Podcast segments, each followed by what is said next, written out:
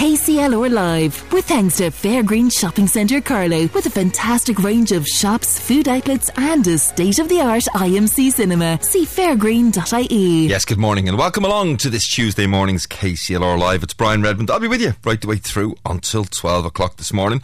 Our phone number is 1800 90 96 96. All the guys, Siobhan, Molly, everybody else ready and waiting to take your call. And you can text or WhatsApp us directly in the studio here on 083 306 9696. That's the dinners ready.ie text and WhatsApp line here at the station. And if you wanted to email us, KCLR Live at KCLR96FM.com. In a couple of moments' time, we'll be speaking um, all things racing and bike racing because Rás na mBan, Ireland's top cycling race for women returns to Kilkenny, actually starting on Wednesday. So we'll be getting a lowdown as to what's expected and a bit of an insight into um, why so many people are cycling mad in this country. 20 past 10, uh, Sarah Jane Foster is coming to talk to us about Culture Night. It's the biggest collective celebration of culture in Ireland and it returns um, on the 22nd of this month. Very, very interesting guest, Sarah.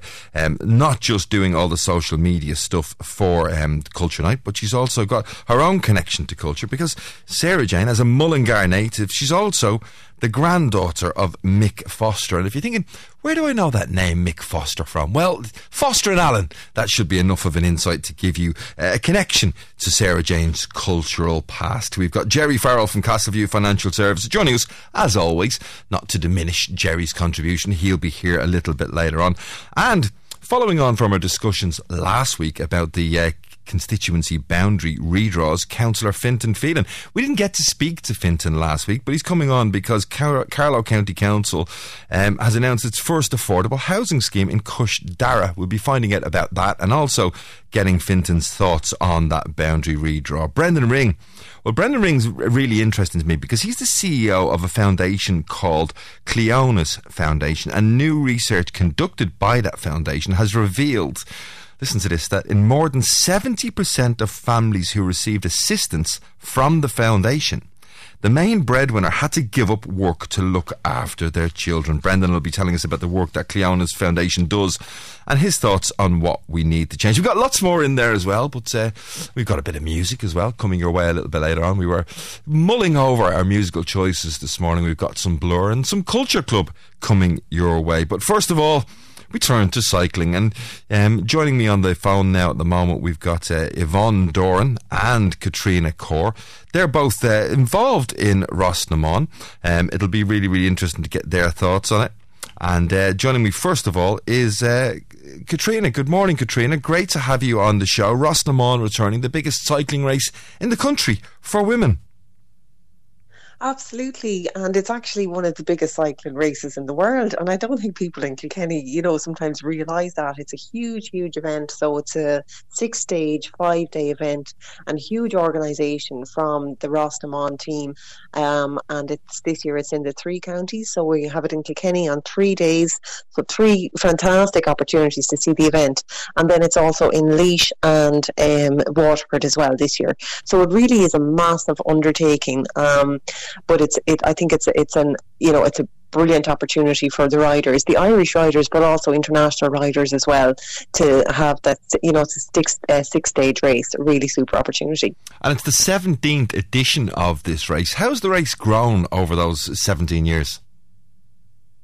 Well, I think the Rás na mBan has been, it, you know, it's spearheaded by a team of volunteers, and then when it's held in Kilkenny, we in Kilkenny County Council would work closely with them around road closures and road safety, and it's the same then again with the other two councils that are involved this year. But it's a huge, huge effort, you know, attracting the teams, attracting the sponsorship, and you know, keeping the riders safe, and then as well making sure that people actually know that the level um, of these riders as well, like they're all elite riders, and I know you have Yvonne on the other line as well. But there's um, I think I think we've five or six Irish teams in it this year, which is fantastic. And then riders travel from all over the world.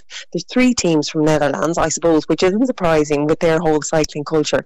But but uh, riders travel from everywhere, uh, so there is this huge work goes into the event, and it's fantastic to be able to see it in Kilkenny and particularly the final stage at the castle is just a thrilling event. It's really high high octane, you know, riding with the riders are cornering at the left bank and finishing up on the parade. So it, it's a spectacular finish to the week's racing. And I'd encourage anyone to come down and to have a look on Sunday. That's Sunday the 10th. Um, and it, the time trial is actually on on Sunday morning as well, which is down around the castle walls. So it's on the canal walk, up Rose Inn Street, back to the parade, you know, at high speed. So it's a spectacular, uh, spectacular uh, race. Well, we're all very familiar with, of course, the uh, Tour de France, which finishes on a Sunday um, on the Champs Elysees. I mean, Kilkenny Castle is a, a pretty good, um, uh, I won't call it a runner up to it, but it's a great location, similar sort of vibes, city centre finish. Um, it's really exciting, um, you know, when you're up close and, and, and personal with these riders because the speeds that they achieve is just phenomenal. It is, and the technical riding is phenomenal as well. The way they corner is just incredible, you know. And, and, you're just as a spectator, you're standing there watching, and you don't expect them to be able to, you, you know, to be able to survive. and there is crashes, and we have seen riders hit the ground as well. But you know, it, it, it's like they bounce. Um, it, you know, they're incredible sports people. The thing about the criterium as well is that there's laps around the castle, so you can get to see them over and over and over again, and the finish line is at the parade as well well. So it's a brilliant route that way. You know, you you, you will get to see the riders. And like um, Maya Griffin, of course, was riding for Ireland, and she had a second place finish in the criterium. So that was hugely exciting. Uh, so hopefully she might go one better this year because she is riding again this year. So it's it's it's it's a great you know it's it's great for me on home turf to be able to do that. Yeah, I mean I remember years ago when I was just a wee lad, the Tour de France actually came to Ireland for one or two stages, and we stood on the side of the road and all excitement building, and then it was like, and they were gone. Um, I mean, if you get to get into the city centre, the fact that you've got that looped finish, as you said, means you'll get to see them two or three times passing around.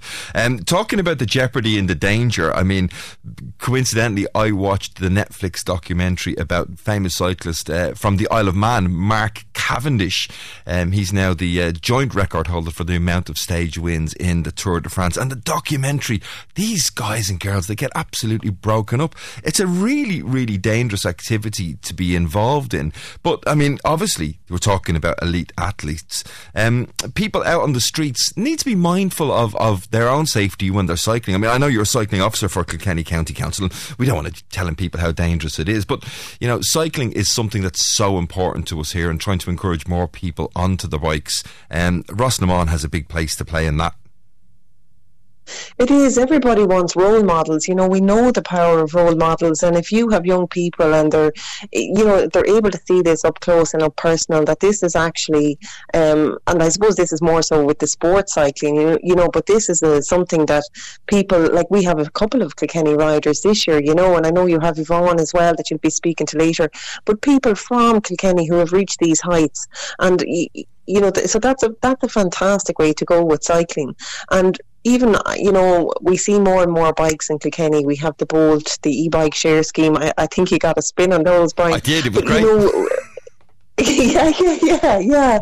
So, like, there are more and more bikes. We need to see more and more bikes. We need to see more space so that we can keep cyclists safe on the road. Um, you know, we need better facilities, and that's in progress. There's there's great plans. There's now funding there for this. You know, this is recognised at national policy.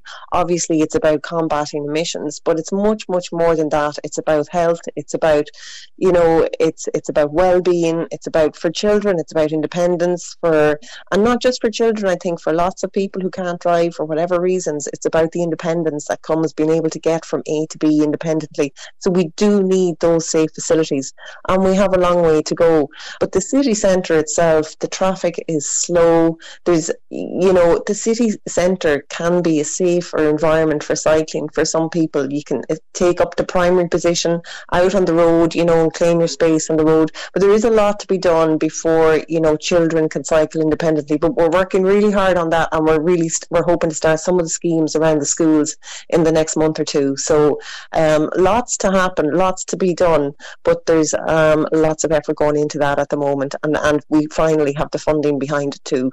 Excellent. Um, uh, just going back to Race Le then to finish off, Caitriona, as you said, it's the 17th edition. Cyclists from all over the world, USA, Oceania, um, Africa, Asia, all coming to Kilkenny, but they're not just going to be viewable in Kilkenny City because there's a few stages going around the different parts of, of, the three counties, as you said. Give us an idea as to some of the other major towns that the cycle race will pass through. Well, stage one is starting in Kilkenny City, so a lot of the riders are based out of the Hoban Hotel. So there'll be a controlled start on Wednesday. So stage one is Wednesday, leaving the Hoban at, at a quarter past four, and they'll come to the castle then for the official flag drop. So it'll be controlled onto the castle. So that's a nice opportunity as well. The flag will be dropped at the castle, and that finish then is in Callan, so that's on Wednesday. On Thursday, again, they'll roll out from the Hoban at 11.55 and the finish will be in the Rower. And then on um, Thursday, it's in Laois with the finish in Mountrath. And the Laois is a hard stage, you know, it's the Slieve Bloom, so that's your queen of the mountains. It's, it's a tough, tough day. On Saturday, then, the finish is in Tramore at 14.40, so that, that should be a lovely, spectacular weather for it. As, well, as you mentioned the beach, I was just thinking about the, you know, to get a cycle race in Ireland in September with the weather looking as good as it's going to be. It's going to be great for the cyclists and also for spectators. Absolutely, because there's been some really horrible weather over the last couple of years. But you know what? The riders are so impressive. Like the photographs are just incredible, particularly you know from the Slieve Blooms or some of the climbs around Rower, and and and you know it's just it's just you know they continue on. It's just normal business for the girls. Weather does not bother them at all. Mm. Um, yeah, there has been some spectacular weather over the years, so it's great to get this, and hopefully then it will stay fine for those last two stage finishes on Sunday. So the time trial starts at nine on Sunday morning. This is the tenth, and then um, the criterium. So that's the laps around the castle. Uh, that's at twelve thirty. So that's Patrick Street, the castle. Um, it's that's it really is a spectacular finish. And then we're going to have some music. Then so Burnchurch will be joining us on the parade just to finish up, and then a little after party. And there'll be food on the parade and food and coffee as well. So we'll have the essentials on the parade for Sunday. So it'll be. A, but I would just encourage encourage anyone, anyone to get down. It's a, it's a pretty spectacular day in Kilkenny. Yeah, it, sounds like it's going to be a great day. Time trials in the morning, bit of lunch somewhere in the city, the criterium, and then a bit of entertainment afterwards. Caitriona Corr, cycling officer from Kilkenny County Council. Thanks for giving us all of the insights into uh, Rás na mBan, the 17th edition, um, kicking off on Wednesday. It's 17 minutes past 10 here on KCLR Live. Time for a little bit of music. Um, Blur, one of my favourite Britpop bands. There's a documentary, all Netflix Netflix this morning because I've already mentioned them once. Uh, but there is a documentary series looking at the history of uh, music. And one of the areas it touches on is Brit pop. And of course, the Battle of Britain took place between Blur and Oasis. Believe it or not, it was actually Blur that was sort of crowned the winners in that battle, although obviously Oasis went on to huge success afterwards. And here they are. This is Blur with There's No Other Way. 21 minutes past 10 o'clock. Anne has been on the text lines. Good morning, Anne. Uh, she wants to wish best regards to Yvonne. That's uh, Yvonne Doran we're talking about. She's a Thomastown native taking part in Rás na mBan over the next couple of days. I'm sure she's up to her eyes with all the last minute prep and uh, maybe we'll catch up with her over the next couple of days to see how things are going. We'll be back in a moment when we'll be talking all things culture night to Sarah Jane Foster. KCLR Live, with thanks to Fairgreen Shopping Centre Carlow, helping you step out of the sweatpants and into style. See fairgreen.ie.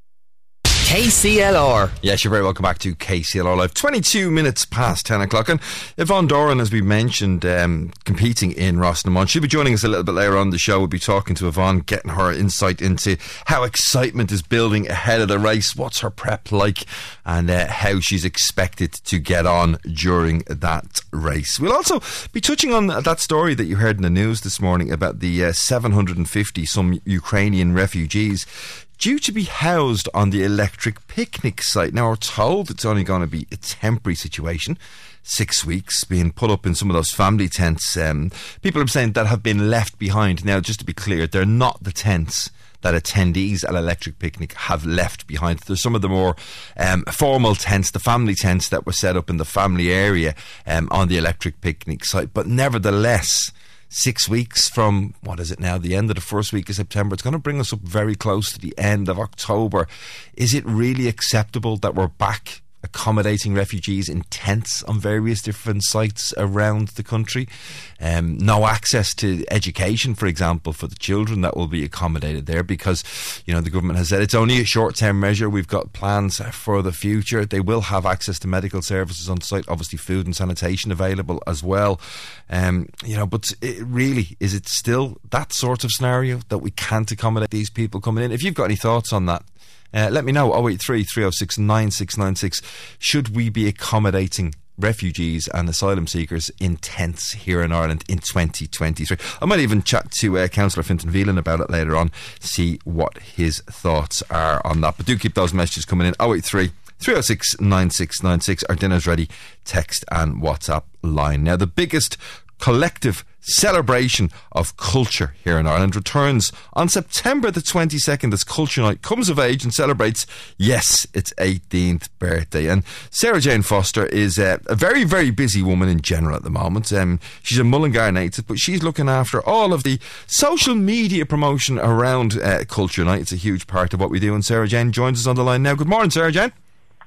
Mr. Brian Redmond, good morning. How are you? Great, delighted to have you on the phone. Um, we'll, we'll, get, we'll talk about you in a moment. I mean, you're, you're, you're not one of those people who's constantly talking about themselves, but we, we, we, we'd love to get people to know you a little bit more. But, but tell me about Culture Night. It's 18th year.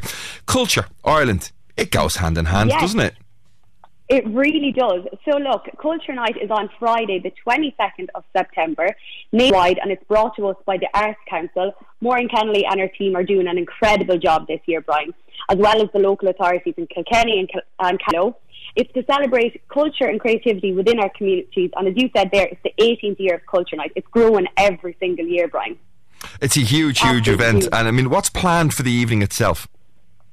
Yeah, so look, Culture Night is one night for all, whether you want a family night out, if you want to learn a new skill, if you want to meet like minded people, Culture Night is absolutely for you. So, just to give you an idea of the events that are happening on Culture Night. So, in Kilkenny, in St. Joseph's Studio, you have the young Irish filmmakers from 7 to 9. They will be showcasing some of the best youth made films. You will get a tour of their studio, popcorn, very important, Brian, and there will be filmmakers there to answer any of your questions. I really, really like the sound of this one here, definitely. Um, then in Doyle's Pub in the cosy back room from 7 pm to 1 am, you'll have Poetry by the Barrow where they're welcoming you to read your own poem or your favourite poem. And they're also welcoming musicians to play a tune, or you can even just go just to observe the talent that to be there on the night. And you're um, looking after all the TikTok stuff for it. You're doing all the social media. Um, TikTok and culture. Do you think you'd see a time in maybe 15 or 20 years' time where TikTok is accepted as part of the culture of what we do? Do you know what, Brian? I really, really think so because when I bring it back, say, so I actually went to film school myself, and when I, it's not even that long ago, but I went to film school in 2009, and I remember doing my leaving cert, and you know that dreaded question. I know there's people that are just after getting the CEO results and they're the CAO even, and they're like, "What am I going to do with my life?" But I remember thinking, I just want to go to film school. And being honest, at the time, it wasn't really the in thing to do or the cool thing to do. Like all of my friends were going on to be teachers, solicitors, accountants, and then I was there go- coming home and like, I'm going to film school. And everyone was kind of like, what are you actually even going to do? What are you actually even going to be out of that? And it's, yeah, it's not even that long ago, but how quickly it changed so fast, you know. I mean, but you at least had parents that were involved in the arts because when you go right back to your grandfather, as I said at the top of the show, uh, your grandfather was Mick Fo- or is Mick Foster, Foster and Allen. Um, so I mean, that's a that's a huge sort of, you know, when you've got parents who are maybe accountants or solicitors or you know teachers or guards, and you know they want you to get that big civil servant job. I wouldn't fancy going home to a parents uh, like that and saying, "I want to be a dancer" or "I want to be a filmmaker." Um, how important has culture been through your family? Yeah, it's funny one with my family, um, with my granddad being a musician. Um, funny enough, I'm not a musician, but what happened to me was I was living up in RTÉ with Foster and Allen over the years. I went to all of their interviews, any TV shows they were making. And I just remember being obsessed with the cameras, the lights, the atmosphere of the film world. And that's what I honed in on, and I just became obsessed with it, and that's that's what I ended up going on to do. And it's funny now because I I get to work with my granddad now. You know, I get to film things with him. I get to film TV shows with him. I get to be a part of the TV show. I get to be on them. So it is really nice. It's a, it's a lovely um, relationship to have to be able to be actually able to work with him. It's lovely. And a question for you: Has Foster and Allen got its own TikTok page? you know what? They actually don't, but they have Facebook and they have Instagram. so, they, so they're honest. I'd love to. Uh, I'd love to get them on TikTok because they're they're so funny. Like they're great crack. I've I filmed a lot of stuff with them over the years, and they're they're just the best crack ever. I actually even went on tour with them before, and I couldn't keep up with. them. I'm not joking. I could imagine there's some stories from that. I think Foster and Allen on TikTok will be. Abs- I think that'd go viral. I really, really do. I do. I really do too, Brian. Definitely. But um, no, look at. I think culture night is um, it's absolutely huge, and just for bringing people together, bringing like-minded people together. You know, dance is huge this year as well. Mm. I feel like Dancing with the Stars might have something got to do with that. so there's just there's so much going on. I couldn't even tell you how much is going on, Brian, because there's that much going on across the country in town villages. Um, but well, the most important thing is obviously there's events going on. I mean, we're talking about Carlow and Kilkenny here. There is events going on right across the country. And tell yes. tell people if they wanted to find out more about Culture Night and what's on. What's the best websites and um, sources to get connected to Culture Night? So you can find out what events are taking place near you on culturenight.ie or their socials at Culture Night. So you type in your location and it gives you details of the age that it's appropriate for and where it's happening, where and when it's happening. And the best thing about all of this, Brian, is is that everything is absolutely free to attend. Every single event they've got on, absolutely free. We're in the middle of a cost of living crisis.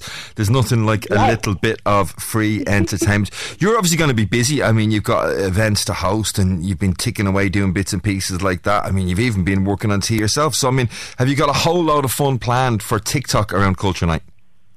Oh my God, I actually cannot wait. So I'm going to be uh, hosting their social medias on the night. I'm going to be hosting their Instagram. So I'll be taking you through what's happening um, inside the Midlands, um, what events are taking place. I'll be giving you an insight into um, each of the events that are going on, just to give you a little bit of a, a glimmer of what's going on across the country that night. So make sure you're following at Culture Night, and I'll be hosting their page. I'm really looking forward to it.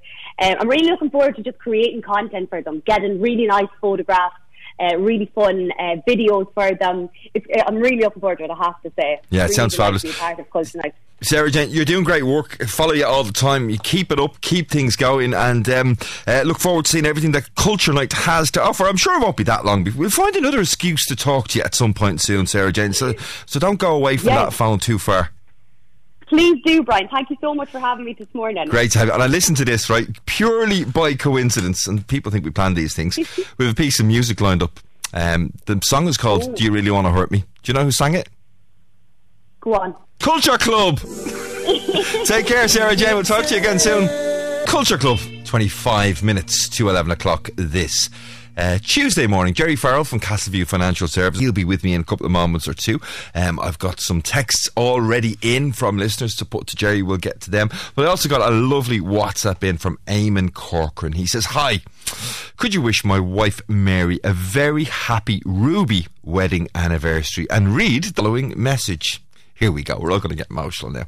Um, before I met you, my life was black and white, but you gave it colour. I dropped a fear I dropped a tear into the ocean, but when they find it, it will stop loving you. When they find it, I will stop loving you.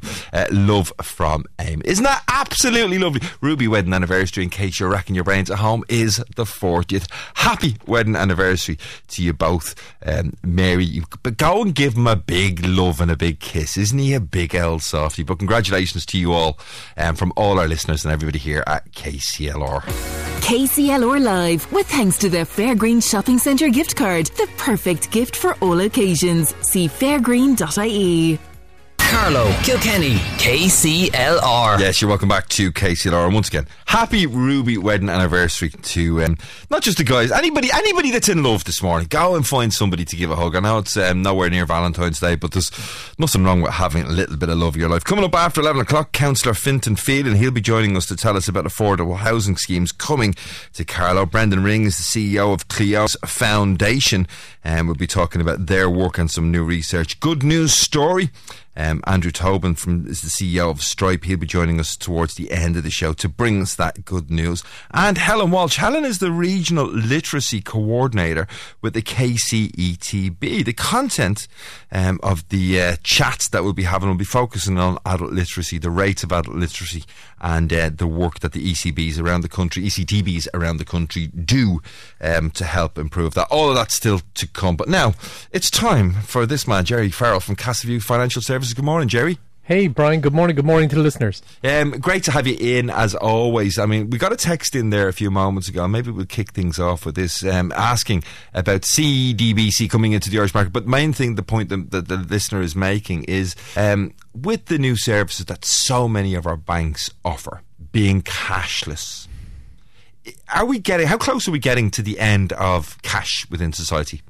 Yeah, well, I mean, we look around and we see most of. I mean, I bought a coffee this morning with tapped the card. We use the card so often now, so it's rare that we go around with cash in our pockets. Many of us anymore. I think what that listener is talking about is uh, the central bank digital currency plan. So Yeah.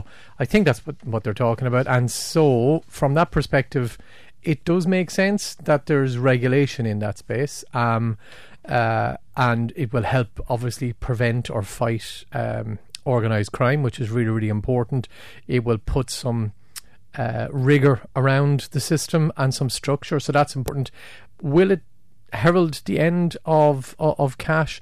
I think there's going to be a place for cash into the future uh, for a period of time, but it certainly will accelerate that. So I look at the next generation, Brian, and so my adult kids, they rarely use cash, so they're they're tapping all the time, or they use Revolut, or they use their their uh, online banking. Um, so it's it's rare. So so I, I think it will exacerbate the the the decline of cash into the future for sure. Okay, well, if you've got other questions for Gerry, um, uh, we'll be talking about the uh, CCPC concerns over pension coverage in just a few moments' time. Um, and while we're doing that, you can get your questions in 083 306 9696. Gerry, going on to that, uh, those concerns about that CCPC pension coverage, talking about working long, um, these new contributions that they're talking about coming in, which will be, I don't know what you call, call them mandatory contributions, because I understand you will be able to opt out, but you'll be set up. Um, I said it to my young lad, only 14, when we were sitting in the car yesterday.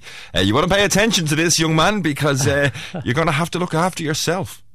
Yeah, so um, there's, there's a couple of things in that, uh, Brian. So, with regard to auto enrolment, which is that opt out scenario that's being planned from a pension perspective for, for the for the for, for Ireland, it's built on an Australian model, which has been around for just over a quarter of a century now. It, it, it takes a long time to build out.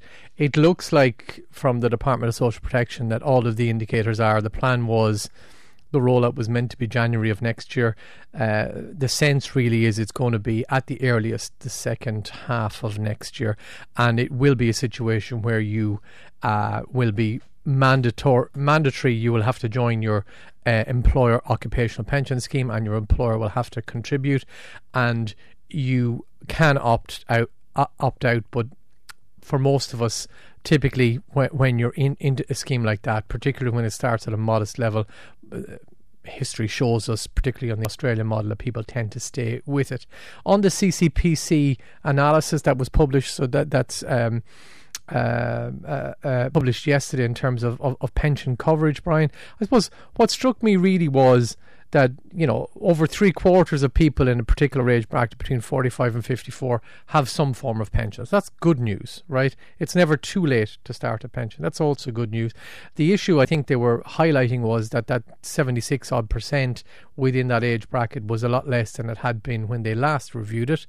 But the truth is, probably quite a few of those have moved out of that age bracket in any event. Um, so perhaps people are, are, are not funding as much, but there are other um, uh, I guess, distractions for people. And one of the biggest things that came out of yesterday's analysis was the fact that uh, one of the main reasons why people haven't funded for retirement is because they just haven't gotten round to it. Now, apart or maybe from they just the can't other, afford it, Gerry. Apart from the other big reason, Brian, which is the affordability piece.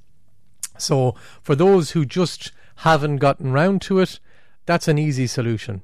Get get involved. Um, uh, check online, make sure it's a reputable uh, advisor you're dealing with. Check, check the central bank register um, uh, for somebody locally in your area uh, and reach out. That, that's the first thing. Uh, but, but it is true, there's a lot of people who are caught in that bracket who feel they cannot afford it.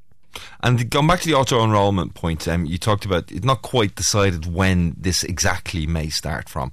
But is that going to apply to everybody who's currently in employment or people who are starting a new job? Who's who's going to be auto enrolled? Yeah, so that's really so. So this is our, our pension simplification journey, which is. Um, challenging. Yeah, yes, indeed, because it doesn't feel like it's simplifying anything. But we've been on this road since about 2015, 2016, uh, and so you know, and and the truth is, it takes a long time to get this thing right.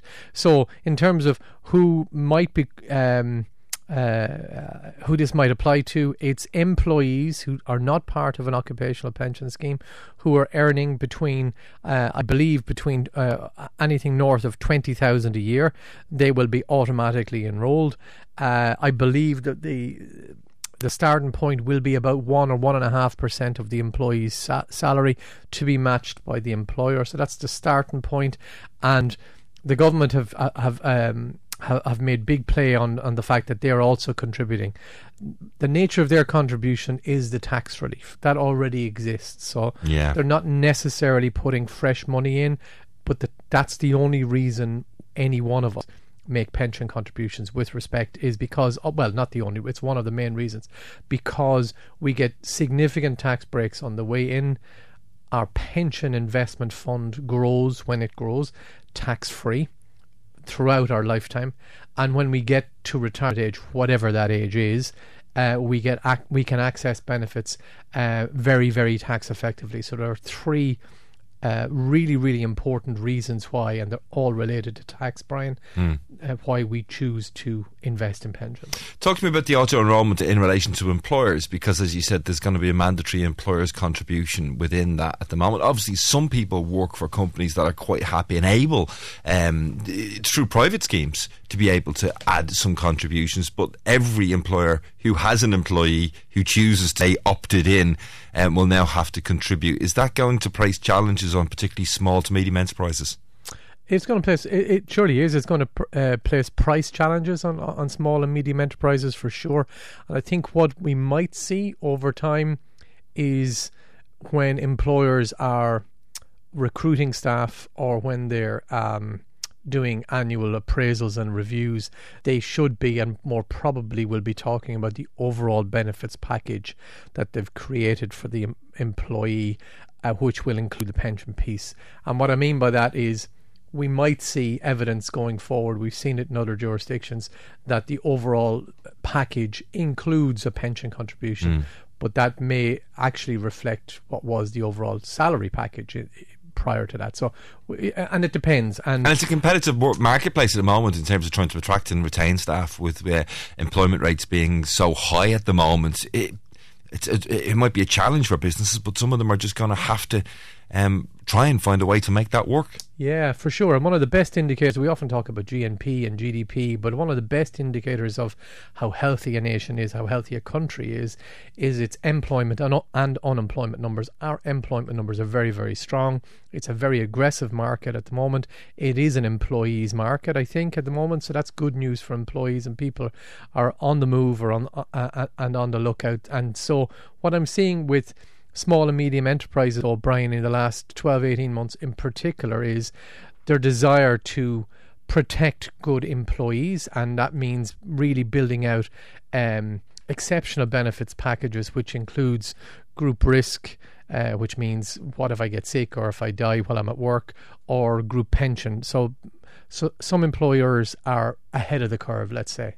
Yeah, well, uh, a lot to come still in pensions, and it definitely needs to be done. Just to go over to some of those questions that we've got in um, from listeners, the part of the show where I keep Gerry on his toes. Um, I lived and worked in the USA for a period of years. I've built up some pension benefits. Can I transfer them to Ireland? I'm now living and working here.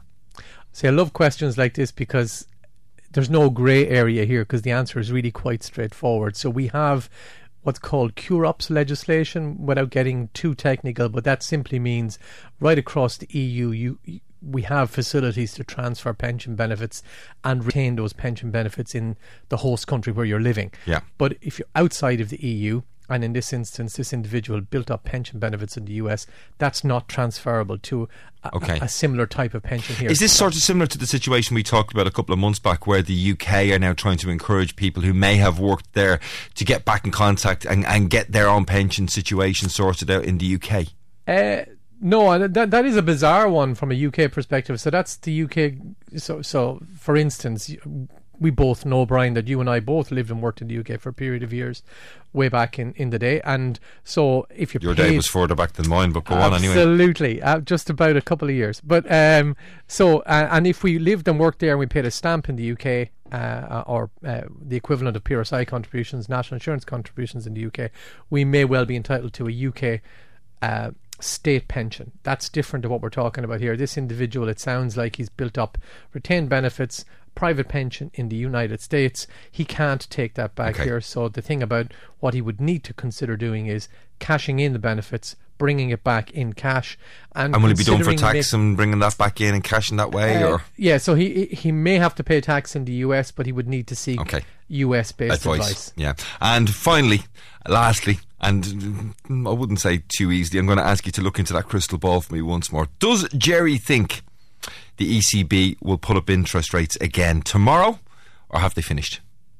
I absolutely think they will put up interest rates on Thursday, actually, not tomorrow, but uh, we- won't get too technical about that.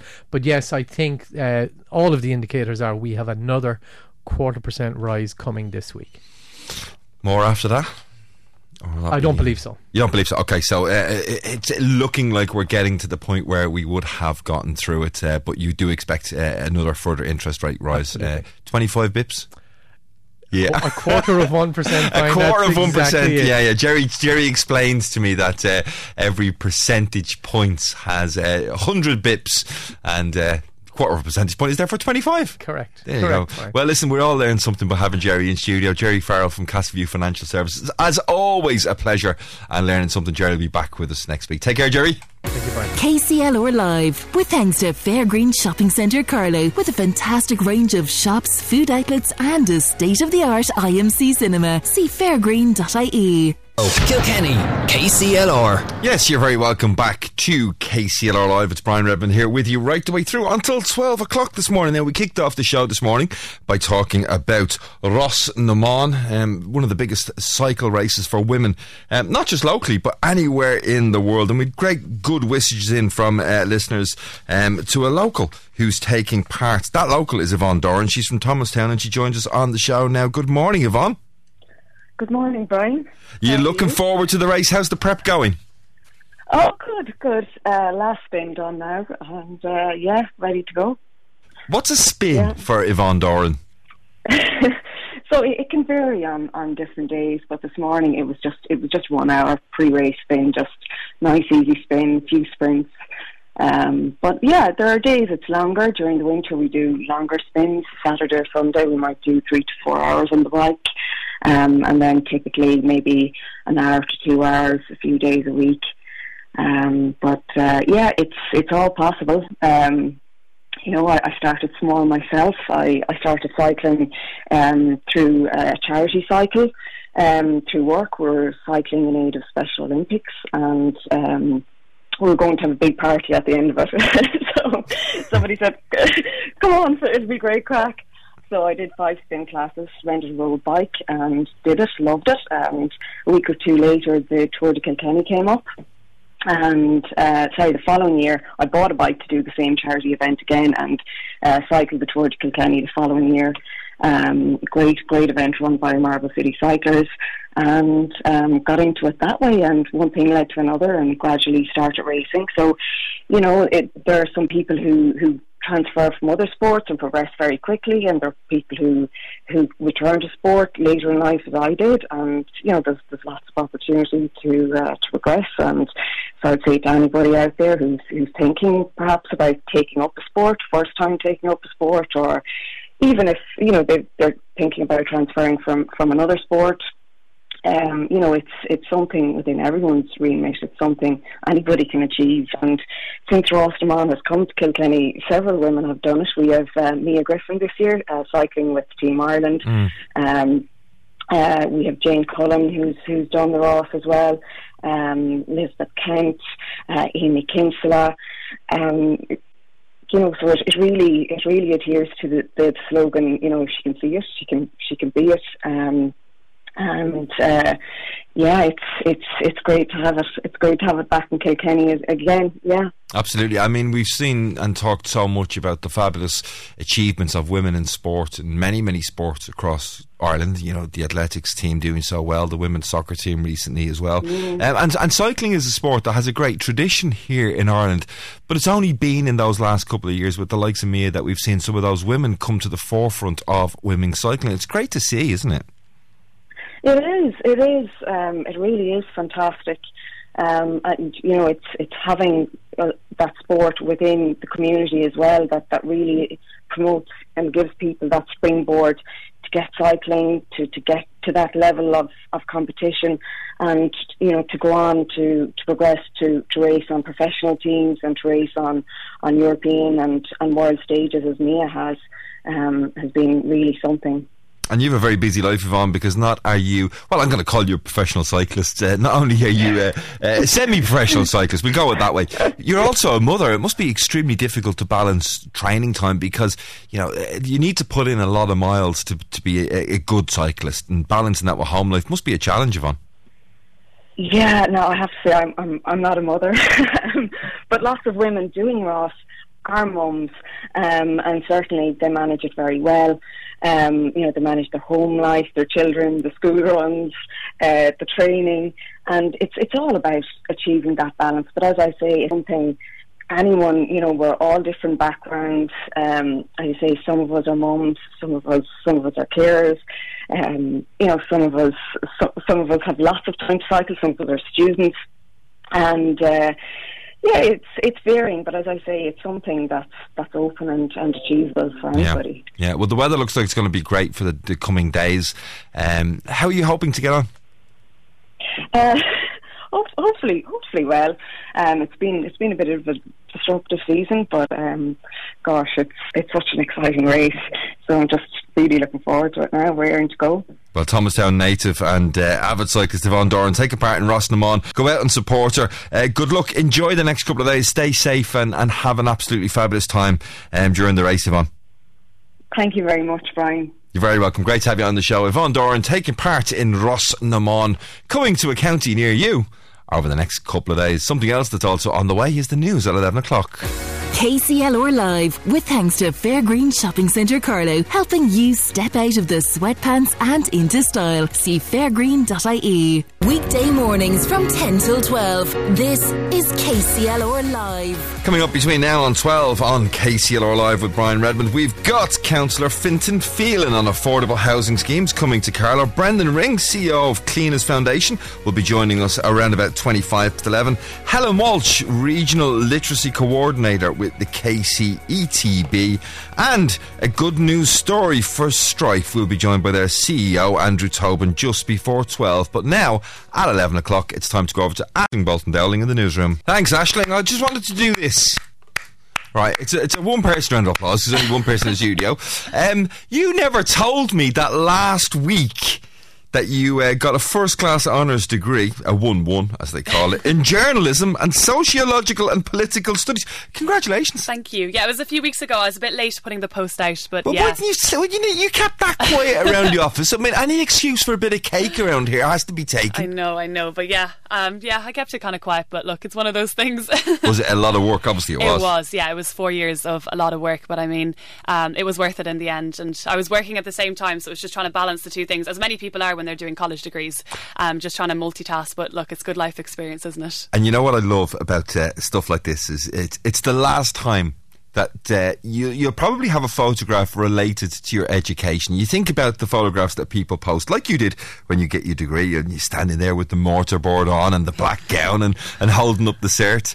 Uh, I said it was a proud household and probably comparing photographs of her first day in school. She got a little backpack on. Um, it's great to see that whole journey all the way through. Yeah, no, it is. And yeah, definitely looking back on the photos when I was a lot younger, it's nice to see that kind of growth and yeah, where I am now as well. You're a lot taller than you were then, oh, I bet. I was tall back then. I was always very tall. well, listen, education's a great thing, and we'll be talking about adult literacy a little bit later on the show. But once more, Ashley Bolton Dowling, congratulations, first you. class honours degree. And um, we'll talk to Ashley again at 12 o'clock. It's six minutes past 11. KCLR Live, with thanks to Fairgreen Shopping Centre Carlow, with a fantastic range of shops, food outlets, and a state of the art IMC cinema. See fairgreen.ie.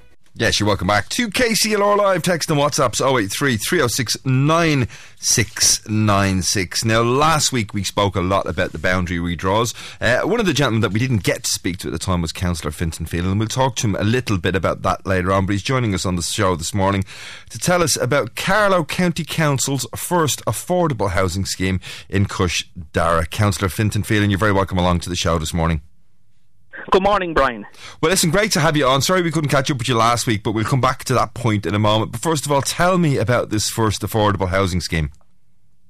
Yes, so this is very welcome news for uh, people who are looking to uh, purchase their own property in Carlow. It's a scheme that I've been advocating for for a long period of time, and I'm delighted to see uh, the government brought in this initiative and then Carlow County Council embracing it fully. So this scheme is going to be, firstly, it's starting with uh, 20 houses in Cois Dara in Carlow. And the idea of it is that it's providing homes at a reduced price, uh, primarily for first time buyers, but there are a number of exceptions whose mortgage and deposit will not cover the price of the home and who are seeking to purchase one of the homes in Cois Dara. And the council then, where their mortgage and their deposit fall short of the market value of the home, the council will step in and take an equity share.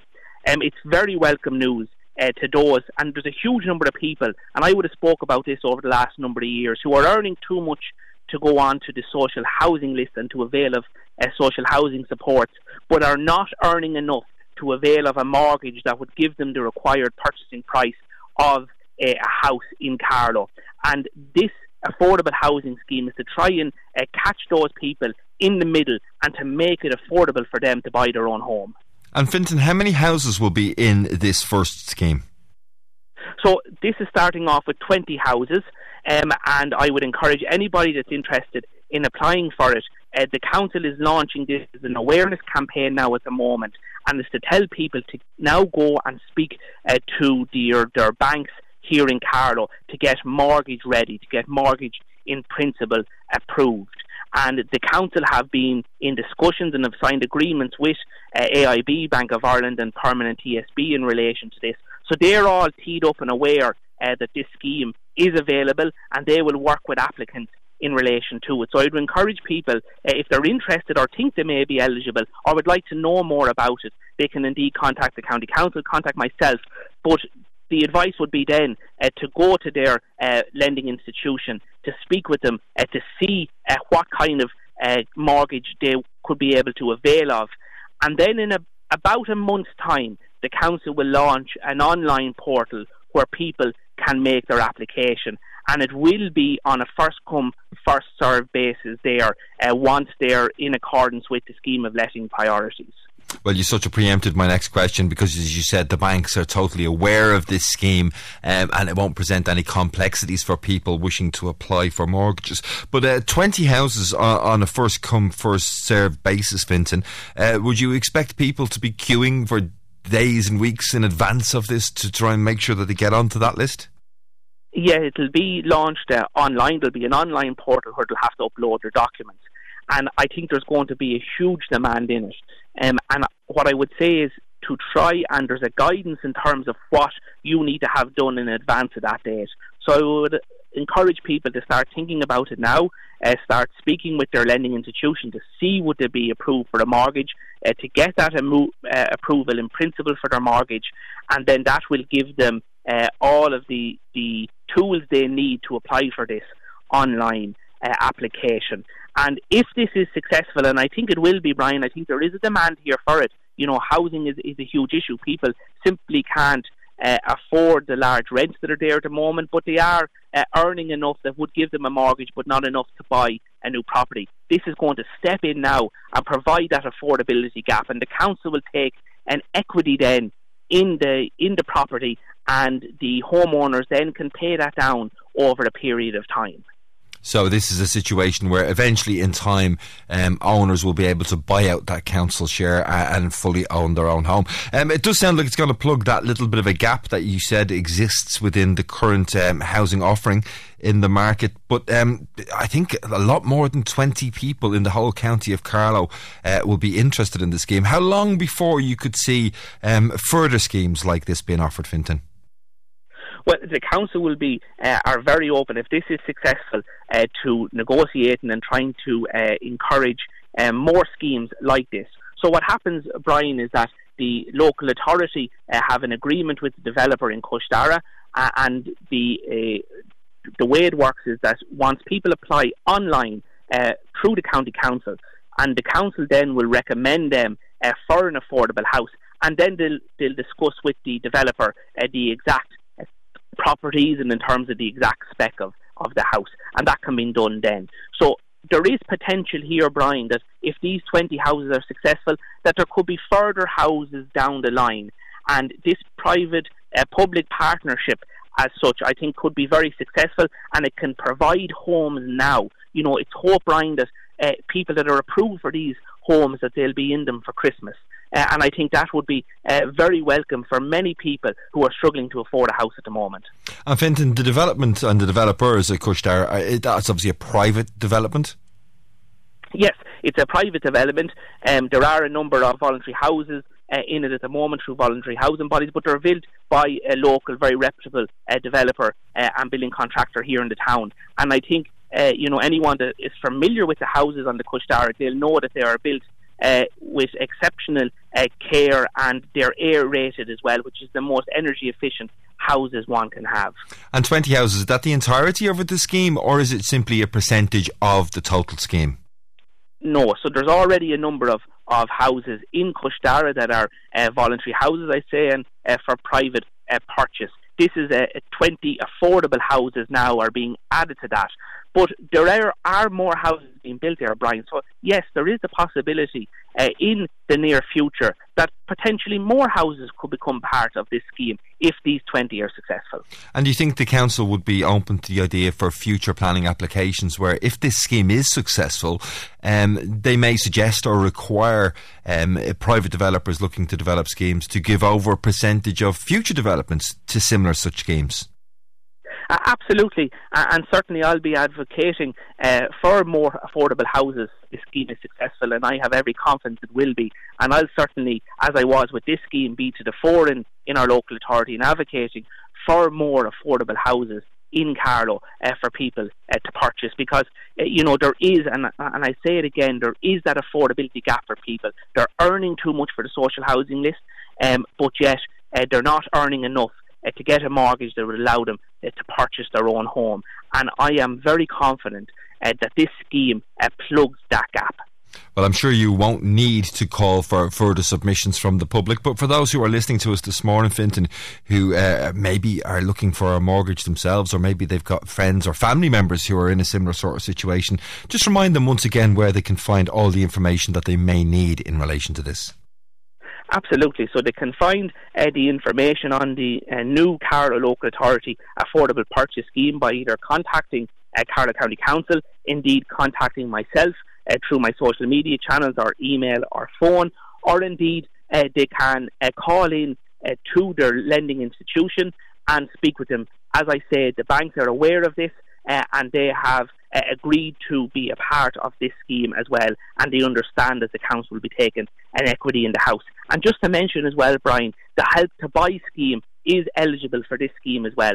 So if people are struggling uh, to save for their deposit, they can avail of the Help to Buy scheme, which can give up to 30,000 uh, euros towards uh, the purchase of the property, which can be used, as an element of it, further deposit as well. That's excellent. So they can actually avail of the help to buy scheme to help with the deposit and also this new scheme with the overall cost of the mortgage. Uh, it does sound like uh, quite a lot being done for sure. But uh, if I could just step you back in time now till last week, as I said, we didn't get the opportunity to talk about it last week, although everybody else we managed to, to speak about on the situation. I'm really interested to get your thoughts um, as a Carlovian on the uh, redrawing of the boundary constituencies I, were you disappointed to see that Carlow didn't become a constituency in its own right?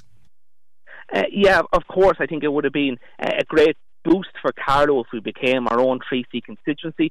Obviously, for that to happen, we would have had to take in a chunk of either Wexford or Wicklow. Um, but I do uh, think the one welcome thing in terms of a Carlow perspective is that the county remains intact and people would have been familiar uh, for a long number of years. Uh, the East Carlow uh, part of the county, so Hackettstown, Rathvilly, uh, voted in Wicklow, and it led to a, a feeling of this uh, disenfranchisement for many people in that area. Um, but I think the welcome news, I suppose, is that the county of Carlow, uh, the county boundaries haven't been breached, and Carlow is left intact. Uh, that's welcome obviously it's disappointing that we didn't become our own 3C constituency. But if you look at uh, Carlow Town, we're now, uh, by population, the biggest urban centre in this Carlow Kilkenny uh, constituency. Carlow continues to grow, uh, which is to be hugely welcome. So hopefully down the line that will be a possibility. And we heard so many of our TDs, current sitting TDs, um, on the show last week describing themselves very clearly as Carlow Kilkenny representatives. Um, however, would you like to see in the next general election a greater percentage of those people who do represent both counties actually being from Carlow? 100%. And I think if you look at, uh, and I just mentioned it, uh, Carlow Town uh, is the largest by population urban centre in this constituency of Carlow Kilkenny. Uh, there's no reason why uh, we can't have uh, two TDs from Carlow, and I would encourage uh, people uh, to be considerate of that when they go to the polls next time out. Fintan, just before I let you go, actually, thoughts just crossed my mind. We were talking about housing in Carlow. I know it's not your area, but if I just ask you to step across the border into County Laois um, for the moment, uh, how did you receive the news this morning that 750 Ukrainian refugees are going to be housed on that electric picnic site in tents? You know, obviously, there's a, a huge challenge uh, the country has in relation to trying to accommodate um, those people who have come to our shores in the most difficult of circumstances. Uh, the government uh, and indeed the European Union have made uh, international commitments. Uh, really, you know, if you if you look at the very core, why is this happening? It's happening because uh, Vladimir Putin brutally has invaded uh, Ukraine. And I think, you know, whatever we can do to try and be hospitable and try and provide shelter to those that are fleeing, we should do it. Naturally, um, the, you know, there's a pressure, there's a challenge in relation to accommodation for uh, people nationally. Uh, and certainly, um, some of the accommodation in Stradbally uh, can be used as a temporary uh, facility, as a temporary uh, stopgap for Ukrainians. and it's there. I think it's, it's, it's right that it's being used. but I stress the point temporary. And I think it's providing a temporary solution. and I think hopefully the government departments are planning now on a longer term solution. And just finally, obviously, college is returning quite soon now. The college accommodation was a large part of the fix. Uh, for that refugee crisis um, over the summer months. Uh, government instructed that all uh, student accommodation had to be returned to student use in time for the students returning to college. Um, presumably, that's been done in its entirety in Carlow now, has it? Yeah, like obviously we have uh, now SETU, the Southeast Technological University in Carlow College. So we have two fantastic third level institutions in Carlow. There's a huge demand on accommodation, and as students return now uh, this September for college, they need somewhere to live. For towns like Carlow, uh, both colleges are a massive boost to the local economy. Students are a part of that, so it's important they're uh, looked after, and I think that's why it is important that student accommodation is available uh, for local students. Count Fintan Phelan, thanks for your time this morning joining us here on KCLR Live. It's 20 past 11. We're going to take a very short break, after which I'll be catching up with Brendan Ring, the CEO of Cliona's Foundation. KCLR Live, with thanks to Fairgreen Shopping Centre Carlow, helping you step out of the sweatpants and into style. See fairgreen.ie.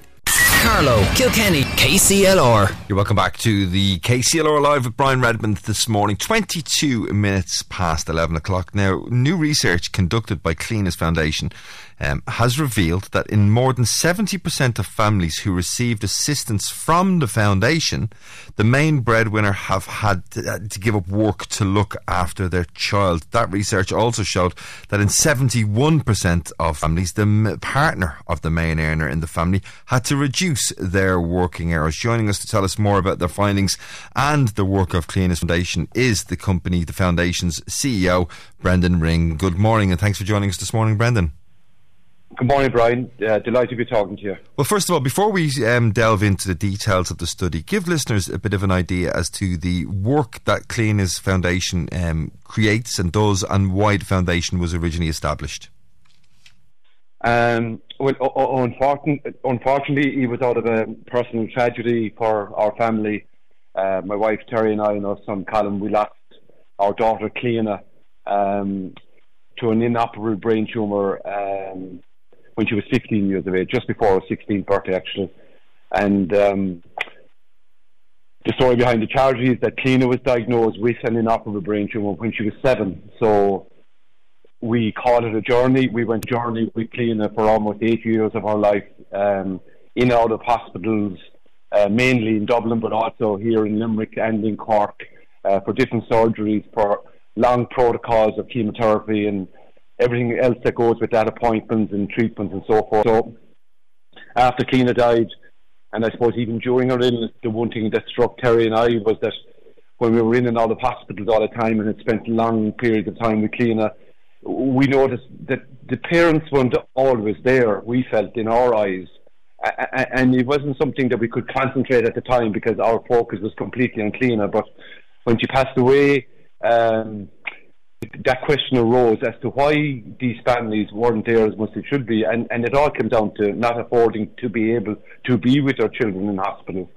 So after Cliona died, we just took it on ourselves to say, look, let's let's try and look at this problem and see if we can fix it.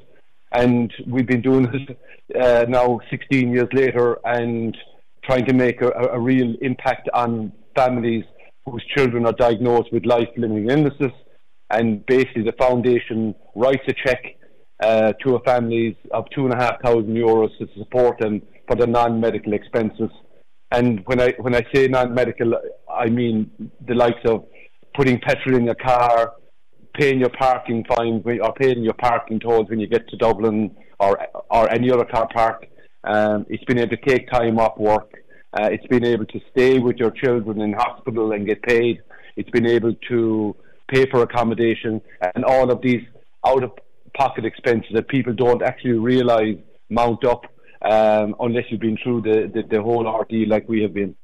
Tragically, Brendan, in many cases, when a child is diagnosed with a life limiting illness, um, it can be a very short period of time before that, that child may pass away. Um, but in the vast majority of cases, that new status quo, that new family life can last, as it did in your situation, for many, many years. It, those challenges um, are huge for families to face over a period of years and years.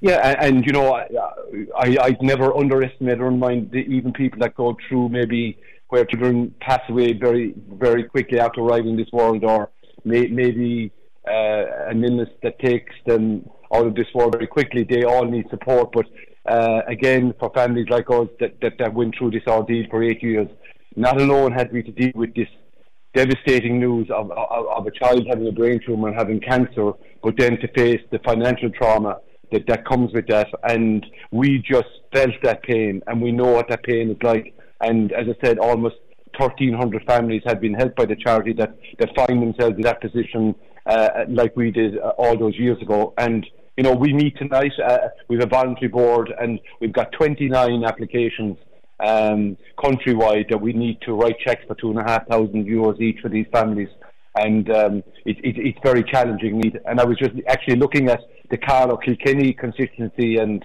um, map this morning, and like we've helped 37 families in Carlow, and 36 families in Kilkenny, and they, they basically would have also got a check from us over the years to support those families in that area alone. There, there are some of your listeners this morning. Uh, certainly, uh, they're not known because they want to stay anonymous, most of them, but they're in every parish in, in County Carlow and County Kilkenny. So we're, we're a national charity and we're doing our very best to try and help all these families because they find themselves in, in, in, in, in just dire, dire situation because financially they won't be able to afford it. And you mentioned that at the opening of your comments there, Brian, is that 70% of, of, of parents, one of them will have to give up their job, just like my wife Terry did uh, the Monday morning that Keane was diagnosed and never got back to work uh, for eight years. So what happens with those families? They now don't have that second income coming in, and the bill still arriving, and also there's additional costs of the expenses that, that are incurred in looking after the sick child. I mean, the foundation is doing fantastic work, distributing over 300, uh, 308,000 euros in funding to 135 struggling families uh, at the year end June 2023. Um, you know the work that, that you guys do is phenomenal but would you like to see some sort of um, national governmental structure to offer support to families in this area? Maybe there is i don't know. Is there any support out there for families who find well, themselves in these tragic circumstances? You, you know you, you, you always have to welcome any type of support that that, that there are for families. Uh, uh, uh, but the, the problem about it is is that like when when means testing comes into all of this it, it just throws a huge spanner in the work because today you could have two very good jobs and two very good household incomes and there isn't an issue. Tomorrow, like Cliona was perfect in our eyes on a Friday, and by Monday morning we had this devastating news. So Terry's job was gone on Monday. Like you know, we weren't going to avail of any such scheme. So uh, there there is some help like domiciliary allowance, but again, it's hard to get that. There's a lot of red tape. In our case, families need immediate funding uh, they need it straight away. They don't want to be asked how much they have or don't have. They just need it to get them through this awful ordeal. So that's the reason the charity was set up because th- that type of support doesn't exist. And again, rightly so, we've already distributed over 300,000 in the first six, six months of this year. So that's looking like 600,000 alone in 2023. And it, it, it's a challenge. So we're calling on government and we, we've made a a pre-budget submission to the three departments that we feel one of them needs to pick up the, the mantle on this, both the Department of Health, the Department of Children and the Department of Social Protection.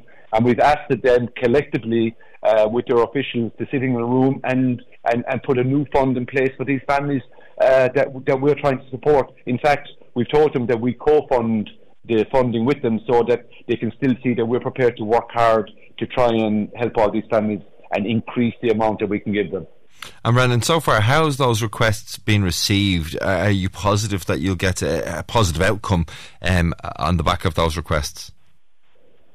Brian, everybody is human, um, and when we meet these people as individuals, every one of them are very supportive. There isn't an issue. The problem lies in in getting the collective together to put the work into creating a new fund like this and deciding where it's best placed for it to be administered through. So that's where we're coming up against roadblocks. There's, there's a great willingness to do it, but if somebody's going to do this, it's more work for a department or a group of officials. So that's where the problem lies.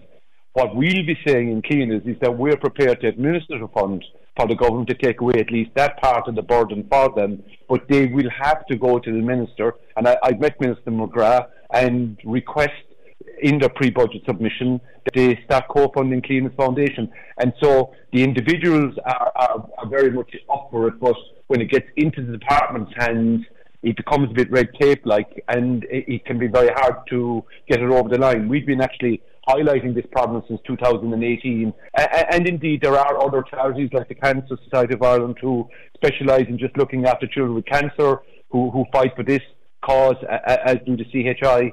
But we're a charity that looks after all families with all types of illness, where it, it non, it, there isn't any one illness that we say no, it doesn't meet the criteria. As long as it's life limiting, we look after it. Our daughter, Cliona, died from brain cancer. We, we just don't deal with just children with cancer, we deal with, all children with life limiting illnesses. So it's, it's unique, and that's why it's going to need the focus and attention of a group of people to get together and put a new fund in place for, for us to continue our work. And Brendan, you've spoken and mentioned already that uh, Cliona's Foundation is designed to be red tape free. Um, Listen, I, I, I, hate to think about it, but I'm, I'm sure there are people um, listening this morning who, who may be in need of some help or support in this regard. Um, how do they go about making contact with Cliona's Foundation and, and what will they need to do? Is there any red tape at all that they may need to, to get involved in to potentially access some funds to help them? Well, uh, there isn't because the first thing we, we, we did when we set up the charity is that we went to visit all the main hospitals and we spoke to all the social workers so that they have agreed to actually make the application on behalf of the families that they meet. So first of all, all of that can be taken completely out of the family's hands because they not they may not be mentally capable of just concentrating on doing that. In relation to the application, it's one page. It can be downloaded from our website. It can be filled out by a, a, social worker or a member or a friend, as long as, as it's got an accompanying letter from the consultant saying, this is my child, this is the diagnosis. They meet every four weeks, and tonight we meet uh, uh, for the month of September, and we'll be writing 29 checks tonight, so they go out immediately to the family. So that's what I mean, no red tape, done instantaneously out to these families, because again, Brian, you pointed out quite rightly, some of these families, some of the children only survive for days, weeks, months. So they need support immediately. It's too late looking after them three, four, five, six months' time. I also appreciate that people like the Ring family, our family, were on this journey for, for eight years, and, and I, I can tell you, even though I was horrific, we've we've come across absolutely much worse cases where families have ended up with kids that actually never get out of hospital and dads and mums going up and down the road to Dublin from all over the country for years on end until their children unfortunately might pass away. So it's a tragic, tragic situation to be in and no red tape. We don't want that. We just want to distribute the funds and get it to these families so we can help them immediately. And I'm a voluntary CEO of Cliona's, as is my wife Terry. We, we have a very small team we're available at the end of a phone to speak with any of these families, any of your listeners, and we will help immediately to help these families in every way we can. And Brendan, is there anything that are, that we here at KCLR or any of our listeners could do, um, maybe through contacting you know our own TDs to try and help um, push this forward for Cliona's a little bit more? Well, Brian, you and your show and your station, uh, KCLR, have already been very good to us in relation to highlighting um, the fact that we're trying to get uh, a grant set up by the government. So that's number one. So you've already started the ball rolling from from your listenership point of view. That's what I'm doing at the moment. Yesterday I went to our local TDs. I still have some to see today and tomorrow just to get them to rally behind us. So that would be brilliant because when when the discussion is had, uh, if somebody in the constituency said, well, we had 37 families in Carlow, we had 36 families in, Kill- in Kilkenny that were helped.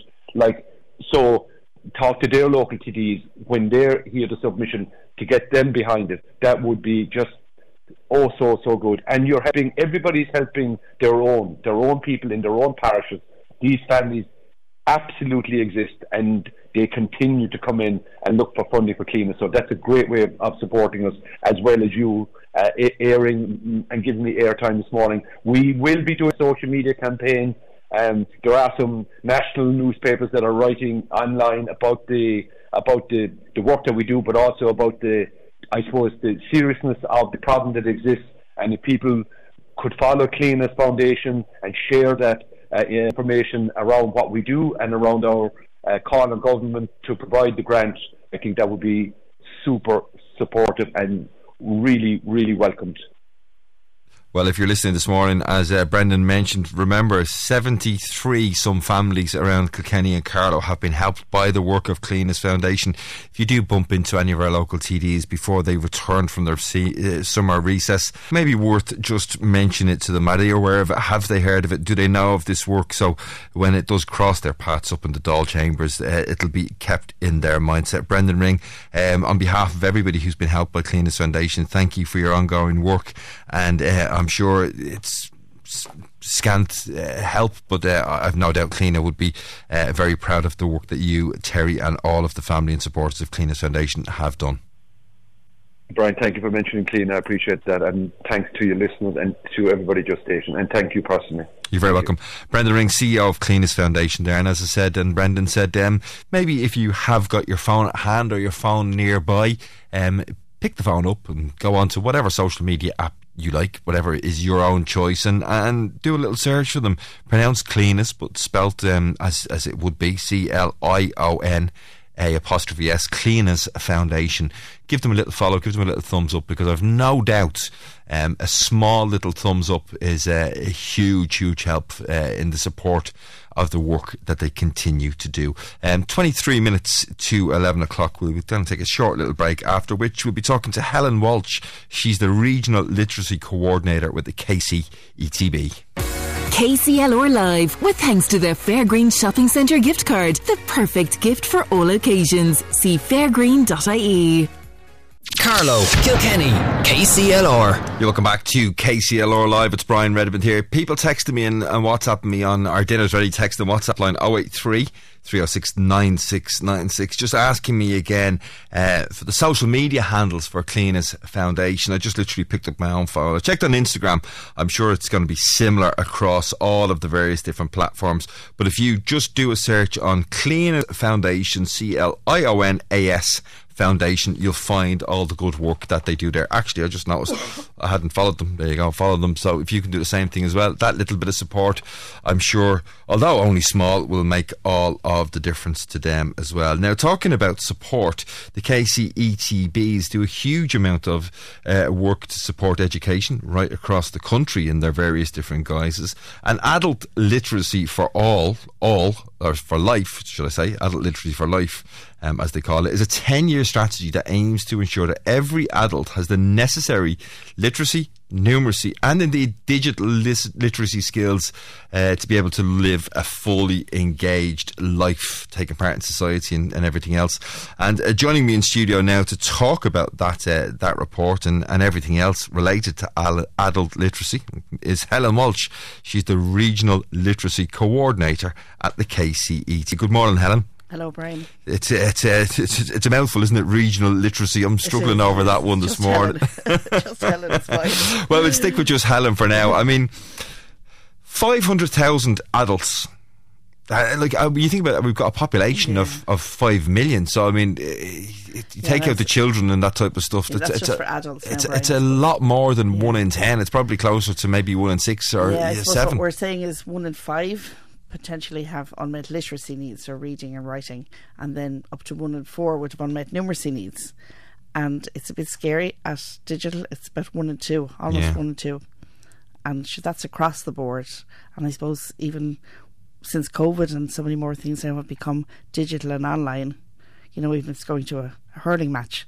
If you book, book tickets online yeah, and all that type of stuff as well. that, yeah. I mean, as you said, we're all very aware. Um, yeah, you'd like to think people are aware of the challenges around literacy and numeracy um, uh, struggles, but the, the digital one is becoming almost as big of a problem, isn't Mm-hmm. It? Even to buy your train ticket.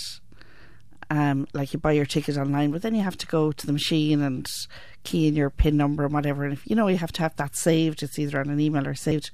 So yeah, it's a huge problem. But I suppose, like, it's not that people aren't functioning, Brian. Like people are getting on with their lives, but it could be holding them back in areas, you know, that they'd like to be moving forward in. And I suppose traditionally we, we would always have said literacy was reading and writing, but it's Yeah. a lot more than that. Like we'd be looking at listening and speaking, and I suppose having the confidence to use the skills. And sometimes it might be, we're not saying that 500,000 people can't read or write. They can, um, and there are some, I suppose, who can't, but a lot of people would struggle maybe to read a medicine label. Yeah. You know, is it two teaspoons four times a day or four twice a day? And it can be confusing. The print can be small, the language may not be in plain English, and it's just tricky. And if you haven't the confidence and you're unsure of that, like that triggers on, or it might. And it does have huge knock-on effects for, for as For you said, confidence. is, Yeah. I think more importantly yeah, and you'll avoid else. doing things and Mm. avoid, you know, taking chances or getting involved in clubs or groups maybe that you'd say I can't do that because if somebody asked me to write or to, to write down numbers or to take notes, I wouldn't be able to do it. And what I find interesting is um, there's a gentleman I know very, very well. Um, I won't give you his name, but I mean, he's in his late 70s now, great chap. Mhm. And uh, he's pleased his punch because about four years ago he started going to college. Brilliant, brilliant. and uh, doing fabulously. And he's quite open with me that he got you know literacy issues and stuff Mm. like that.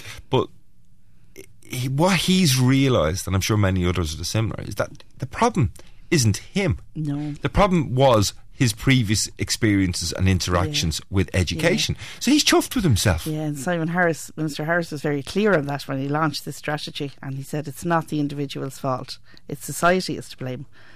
Um, so that's very true. But it's if you're under pressure and you're struggling, it's hard to accept that or to believe that. And I suppose it's And like maybe that at now when you come 70 years, other end. yeah, 70 years probably since he was last in education. Yeah. He's possibly lived those 70 years believing that it was his fault. Yeah, possibly. And like some people would have, you know, maybe a negative have had a negative experience at school. Whereas if you come back to an adult learning centre or adult literacy service, like it's completely different. Mm. Um, it's uh, that's the first thing any adult returning back would say. It's not like school. Well, he certainly does. He always talks No. about winding the teachers up and Yeah. himself. And he's a farmer, and he says there's two or three of us in there. We're all fairly cute. Yeah. We're well able to wind her up, and Uh, he's enjoying the process. Yeah, we'd often say um, when we do when we work with tutors to do the tutor training for tutors to become um, tut- um, literacy tutors, that if somebody walked into the room, they shouldn't really be able to decide on who's the tutor and who's the learner. That it's you know that everybody has something to bring to the table. So, Helen, tell me about the experience that people who decide to engage in uh, learning later in life uh, generally go through. Yeah, I suppose even if we look back to the launch of the strategy with Minister Harris, um, we had a learner from Kilkenny, Martina Kiley. Um, she's brilliant. You can look her up there online. She spoke just before the minister, and he even said himself she was a hard act to follow. and like Martina's big thing for coming back was to help her grandchildren with their homework. Yeah. Um, like I suppose her skills were a bit rusty. Maybe she didn't get a chance at school, but like it is life changing for a lot of people that they become involved in different things, and they just have confidence to do things that they previously wouldn't have been involved in. And do you think confidence is the biggest barrier to somebody Confidence taking that first huge, step yeah, and getting? confidence is huge, and I suppose to realise it's great when it's word of mouth. That's probably the best way um, for somebody to come back. Like when they realise that they're going in, it's a safe place, it's comfortable, it's you know, it's a lovely environment. The tutors are trained to work with adults. It's a completely different skill set. Do you get much homework? No homework unless you want to do homework. It's different to school. I think if I was going back to skill to education, So because I where won't would say put skill, you? uh, I'd be like, oh, gee, the homework now. I wouldn't Yeah. be into the homework. like it's completely different to, to what the skill set a, a teacher would have going in to work with children or teenagers. Um, like adult literacy is so different. Mm. It's such a rewarding job. Anybody working in it, like I would have worked in it for a good number of years, and it's great when you see people coming out the other end. And let's talk about access to, to these various different strategies. I mean, you know, the EC, the KCETB do huge work right across, you know, the Both counties, counties. both counties. Um, in terms of the commitment that somebody might need to put in to get involved in one of these courses, what are you talking about? Sure, it, it's completely learner centred. So whatever somebody would want, if somebody wants to come for an hour a week to work with the tutor one to one, it can be something as short and as confidential and as private as that. So it's not like enrolling in a college course. You know, you know, people aren't going to be sitting at home going, "I'd love to maybe brush up on this or improve a little bit that or learn more about Yeah. the you know the internet and things like that." But they're thinking, "Oh, sure, I can't go back to college." No, and lots in and they'd be happy to join a small group, maybe Mm. complete beginners on computers. So you're looking at very small groups, maybe six or eight people, even less, depending on level. And the same for literacy. Um, so if somebody did come come forward, like they'd meet Carmel Brian here in Kilkenny or Tara Kelly and Carlow. So Tara Carmel would do an assessment with them, they'd have a chat and see what would suit them. Yeah.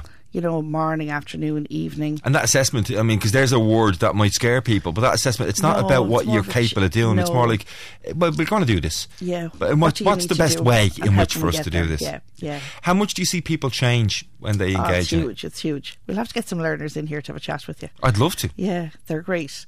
Like um, even the other evening, I was driving up Rose Inn Street, and one of our lads from the Syrian community, and when he came, he had very little English, so he walked across the street. Like his English is great now.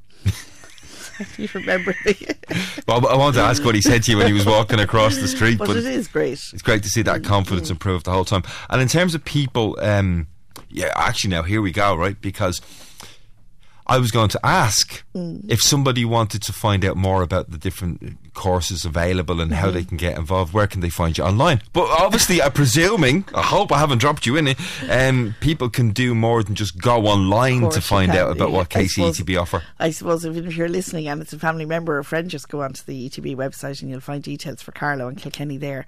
But it could be as simple as dropping into the Literacy Centre or Learning Centre here in Patrick Street, just beside Larkin's Chipper, Mm. or Tara's in based on the Tulla Road in Carlow. Yeah. So you can just visit, and people have walked in over the years and and just presented, and whoever they meet will look after them straight away. Yeah, you could walk in and want just walk in and say, "I want to learn about the internet," or "I want to brush Yeah, up my English," or "I want to brush up absolutely, me maths." Or maybe whatever if you're involved with we've um, September's traditional literacy awareness month. Yeah. So we have as with yourself, but we've also been on to Father Dan Carroll there to get stuff on the mm, parish bu- bulletins.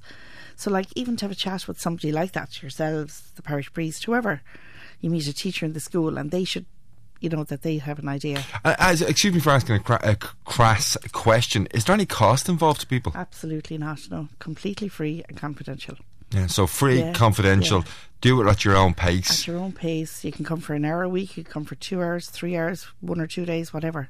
And uh, there may be people maybe who've been um, struggling with these I- literacy issues for many, many years, and, and maybe they're getting close to a, a time in their life when they haven't got as much pressure during the day. Maybe they're sort of saying, "Do you know what? I've always thought about doing that, and it might be just a good way of getting out and meeting people and Yeah, brushing those skills up as well." Absolutely, and that's one thing um, learners would always say when they come in, especially when they join a small group, and they'd never join a group unless they were happy enough to do it, and, Yeah. you know, confident enough, and the tutor would be well prepared. And that's the big thing to say. I never knew there were so many others. Yeah, it's And great. they all support each other. I think it is. I'd love to get some of those uh, learners yeah, in. we're actually doing a really ex- um, exciting thing at the moment. We're doing learner champions. Okay. So we have probably up to 20 learners across Carlow and Kilkenny. They're doing a little bit of work with, with Carmel and Tara and also with Ainthus. So it's like just getting them ready to do little interviews or to visit groups. Mm. Um, because when we do tutor training, it's always one of the best things. Yeah. Or even literacy awareness training for organisations. When you bring in a learner and they tell their story. And that's really. It really does open up. Yeah, it does. Well, it, it sounds really, really interesting. It's great to see that it's uh, so well supported by the ETBs around the country, and um, Yeah, no doubt, 16, there's 16 regional yeah, ETBs, one yeah. in each ETB around the country. Brian. Yeah, brilliant. Well, listen, Helen Walsh, Regional Literacy Officer, I'm going to send you off to go and find out, uh, get get a little team of uh, of those learners and get them into us and we'll have a chat to them over the next couple of weeks. Uh, always a pleasure to chat uh, literacy and education. Um, Helen Walsh, thanks for your time this Thanks, morning. It's nine minutes to 12 o'clock. Um, after this, we've got more good news because we'll be talking to Andrew Tobin, CEO of Stryve. KCLR Live, with thanks to Fairgreen Shopping Centre Carlow, helping you step out of the pants and into style. See fairgreen.ie. Carlow, Kilkenny, KCLR. Yes, you're welcome back to KCLR Live. Helen just asked me, she was leaving the studio there. She said, Are you serious about having so? Absolutely, we are serious about having some of those learners in. Uh, it would be brilliant to hear their stories and how things have changed them um, as a result of engaging with the ECB, ECTBs, another difficult one to say, and improving their own literacy. It's eight minutes to 12 o'clock. Uh, and I'm joined on the phone now, phone now by Andrew Tobin. Andrew is the CEO of Stryve, and he brings us good news this morning. Good morning, Andrew. Good morning, Brian. Well, Carlow cybersecurity company, um, but uh, you just made a big purchase, haven't you? We have, yeah, yeah. We just announced this morning um, the uh, acquisition of an American AWS cloud specialist um, based out of Washington. Well, that's fabulous because more importantly, it's going to add another, I believe, 35 employees uh, to the company. Um, uh, big steps, big uh, continuing growth for Stryve. Um, must be big celebrations up in Carlow this morning. Uh, no, no. It's business as usual. uh, no, uh, uh, look, the deal was done back in April, at the end of April. Um, and I guess, look, we just took our time in terms of getting our, you know, as you do in business, getting teams aligned and making sure we're all on the same page from a cultural perspective, from a commercial perspective, everything, before we kind of went public on it. So really today is just the announcing of, of, the deal, you know. Yes, it's all been done under the table, not underhanded, of course, but under the table with all the all the usual stuff that needs to be done. But listen, for people that don't know, I mean, Stryve established in 2018. Give us a little bit of the history of the company and what it actually does. Sure, sure. So, uh, in a nutshell, we're a cloud and cyber security company. So, uh, what we would do is we look at helping companies move all their data to the cloud. And because we built out a deep tech uh, team in terms of cyber security, we make sure that their data is very much safe and protected in the cloud. Um, in terms of sort evolution over since 2018, we started from small beginnings, small team. Um, over the three years, we've opened up uh, offices in Poland, in the UK, Morocco. Um, we this acquisition now in the US gets us over stateside. Uh, they have a small team in Hyderabad in India as well. We acquired uh, another small um, cybersecurity company in South Africa earlier this year. So we're trying to build, I suppose, a global, uh, you know, provider, I guess, of cloud services and cybersecurity services. And that deal with Futuralis, I mean, that's going to make significant uh, steps forward in terms of uh, Stryve's place on that global um, global platform, if you like, in terms of cloud services. Um, what's the next step? What's the next move? Have you got your eyes on a, a, another acquisition um, anytime soon? Yeah, we have a few more in the pipeline. We have a few more. Um, we're talking to quite a few private equity firms at the moment in terms of, I suppose, helping us, you know, give us the financial resources to kind of keep moving at the pace we're moving. Um, but other than that, look, I mean, from a day-to-day perspective, now we, we need to realise the value from this this Futuralis deal. Um, you know, we, we need to help Irish clients and European clients now with their migration uh, to the cloud in terms of AWS. We need to help companies with their modernization of these older applications into AWS. And I suppose more importantly, what we're saying, given that there was such a quick shift of Irish companies to the cloud, we want to make sure that companies are not overpaying for the cloud. So we're optimizing their cloud form um, as well, you know. And this deal with Future Futuralis, what does that bring the total number of employed by Stryve to? It brings us, uh, you're talking north of 100 people.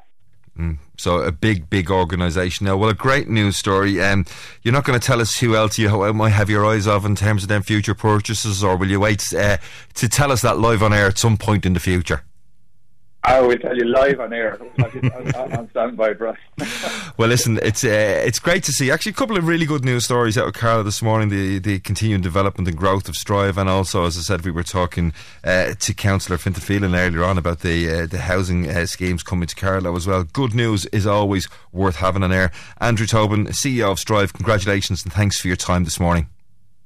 Thank you, Brian. You're very welcome. Um, it is just coming up on uh, three minutes to 12 o'clock. It's jam packed show this morning. Thanks to all the team who uh, put it together. Thanks to Molly Coogan putting the calls through and, and the girls out reception, the guys answering the calls um, coming in for you. Thanks to Etna Quirk, the producer on the show. We'll be back with you tomorrow morning um, from 10 o'clock until 12. John Keane is coming your way after the news at 12. He's got some great music and entertainment as always lined up for the afternoon. Enjoy the continuation of that good weather out there. A bit hazy when I was coming in this morning, but you could feel it was going to burn. And if you haven't looked out the window over the last couple of hours, the sun is now peeking through. Take care, um, enjoy your afternoon, and I'll be back with you on air tomorrow from 10. KCLR Live, with thanks to the Fairgreen Shopping Centre gift card, the perfect gift for all occasions. See fairgreen.ie.